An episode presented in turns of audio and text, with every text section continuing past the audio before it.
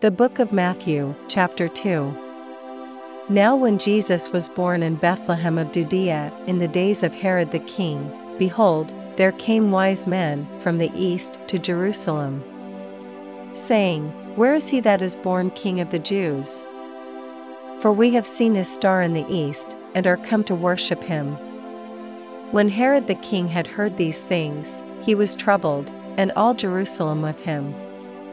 And when he had gathered all the chief priests and scribes of the people together, he demanded of them where Christ should be born.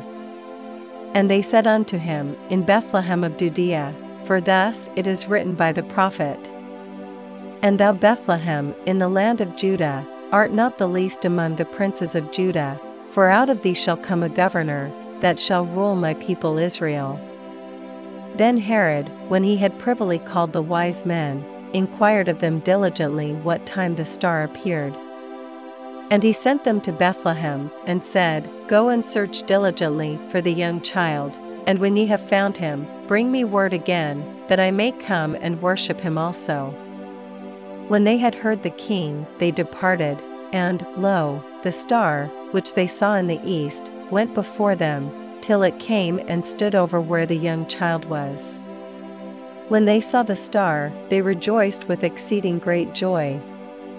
And when they were come into the house, they saw the young child with Mary his mother, and fell down, and worshipped him. And when they had opened their treasures, they presented unto him gifts, gold, and frankincense, and myrrh. And being warned of God in a dream that they should not return to Herod, they departed into their own country another way. And when they were departed, behold, the angel of the Lord appeareth to Joseph in a dream, saying, Arise, and take the young child and his mother, and flee into Egypt, and be thou there until I bring thee word, for Herod will seek the young child to destroy him. When he arose, he took the young child and his mother by night, and departed into Egypt, and was there until the death of Herod that it might be fulfilled which was spoken of the Lord by the prophet, saying, Out of Egypt have I called my son.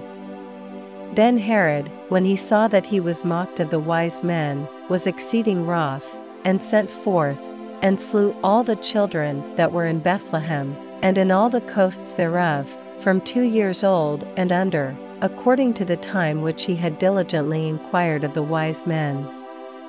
Then was fulfilled that which was spoken by Jeremy the prophet, saying, In Ramah was there a voice heard, lamentation, and weeping, and great mourning, Rachel weeping for her children, and would not be comforted, because they are not.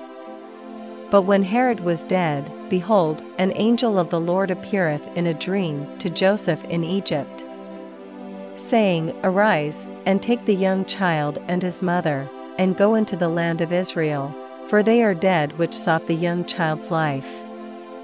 And he arose, and took the young child and his mother, and came into the land of Israel.